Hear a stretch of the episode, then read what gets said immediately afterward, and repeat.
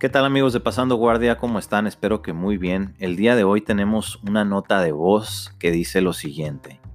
¿Por qué los sistemas anti-bullying comunes no funcionan?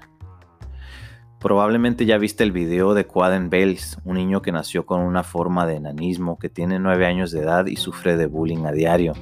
En el video se le puede ver llorando y pues considera quitarse la vida para parar con ese sufrimiento y la verdad pues te rompe el corazón al verlo.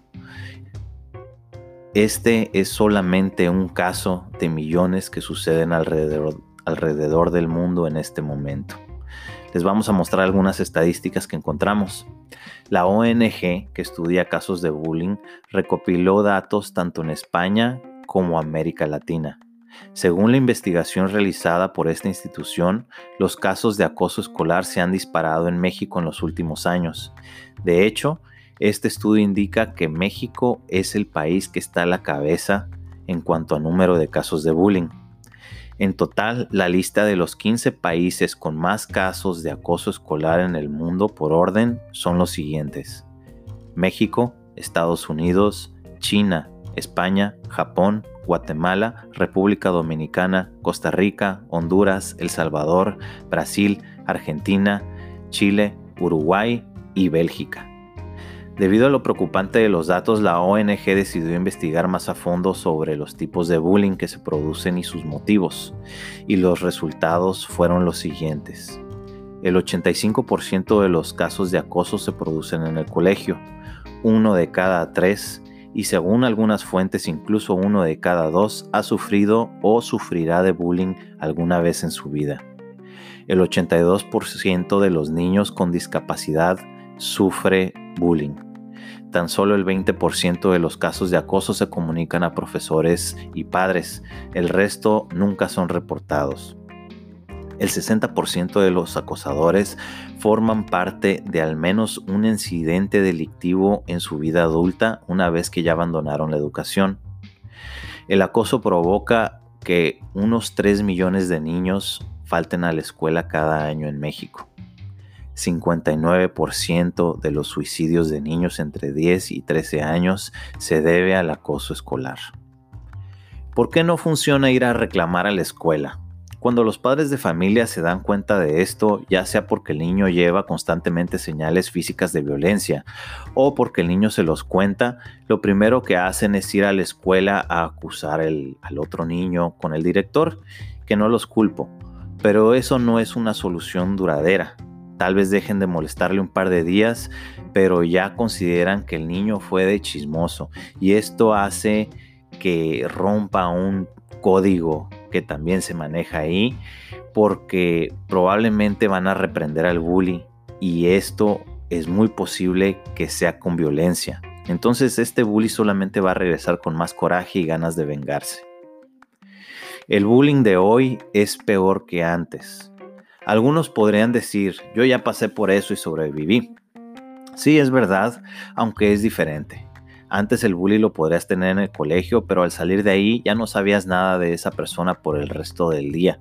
Te podías olvidar por completo cuando, regresabas a tu zona de seguridad, con tu familia, con tus verdaderos amigos. Hoy no se termina al salir de casa. El mal uso de las redes sociales han hecho que continúe con amenazas, memes, burlas y una repetición de lo mismo fuera de casa, pues los niños graban, suben y comparten videos de este maltrato. Es por eso que se ha elevado el número de suicidios en menores de edad. Llega el momento donde simplemente es demasiado. Entendiendo por qué el Jiu-Jitsu como una forma de solución. Para muchos el victimario es un monstruo, un niño terrible sin corazón. Aunque si solamente es un niño, ¿cómo es que llega a esto? La respuesta es que no lo aprendió solo. Es muy posible que éste reciba maltrato en su casa, ya sea por sus padres o familiares o niños más grandes que él, y éste solamente sigue la cadena al hacerlo en contra de los más débiles. Este niño también necesita ayuda y al castigarle o, o, segregarlo no siempre es la solución. De hecho es recomendable que también entrene Jiu-Jitsu. Este es bueno para las dos partes.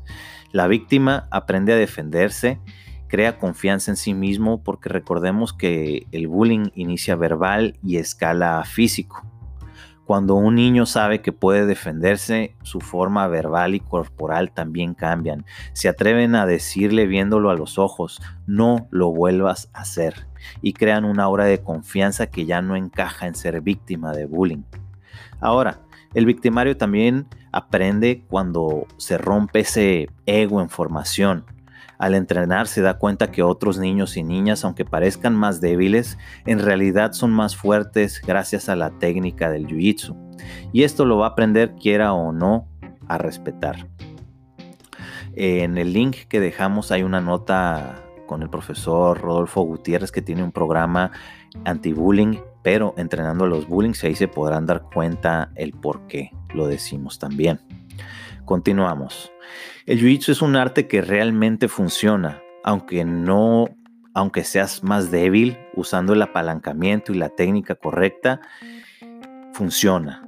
No es necesario que tengas que golpearlo, sino más bien controlarlo, someterlo y negociar.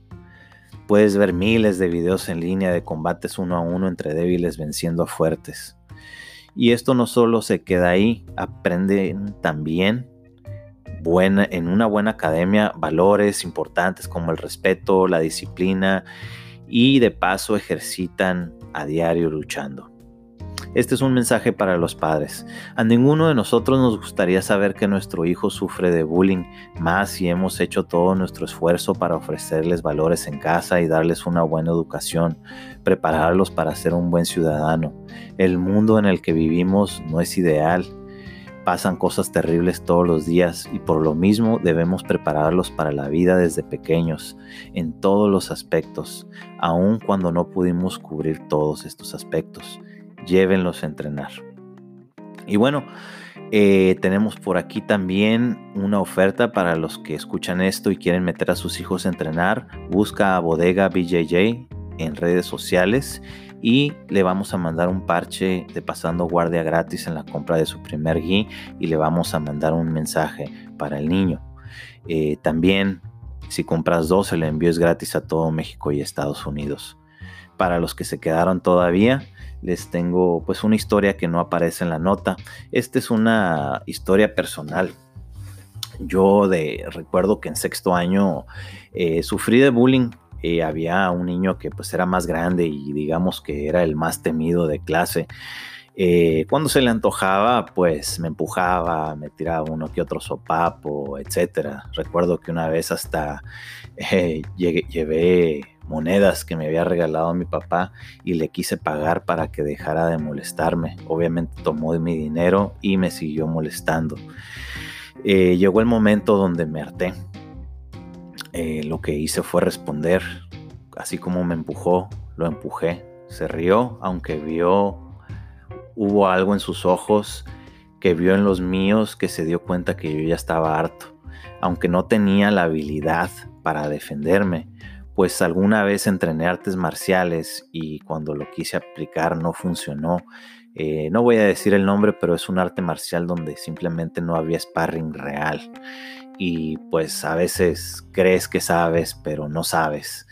Entonces, eh, cuando mi bully vio que de plano ya estaba harto y que estaba lleno de coraje, eh, simplemente dejó de molestarme. Ya no, ya no me agarró de su cochinito, como decimos por ahí. Eh, lastimosamente, pues ese bully siguió molestando a otros niños. Y pues estas son cosas que suceden. Eh, creo que a todos nos ha pasado alguna vez de niños, pero como les comento, esto ha escalado muchísimo. El bullying de hoy es peor que todo el que pudimos haber eh, estado antes y pues historias hay muchísimas. Entonces, pues los invito eh, si conocen a alguien, compártanles esta nota, ya sea la de audio o la escrita, eh, que encuentren una solución, porque recordemos que los niños son el futuro de nuestra sociedad, son el futuro de nuestro país, estamos pasando por cosas terribles y si sembramos buenas semillas en ellos, eso vamos a ver de resultado y podemos cambiar este mundo. Bueno amigos, es todo por la nota de hoy. Eh, gracias por compartir, que estén bien, vayan a entrenar. Os.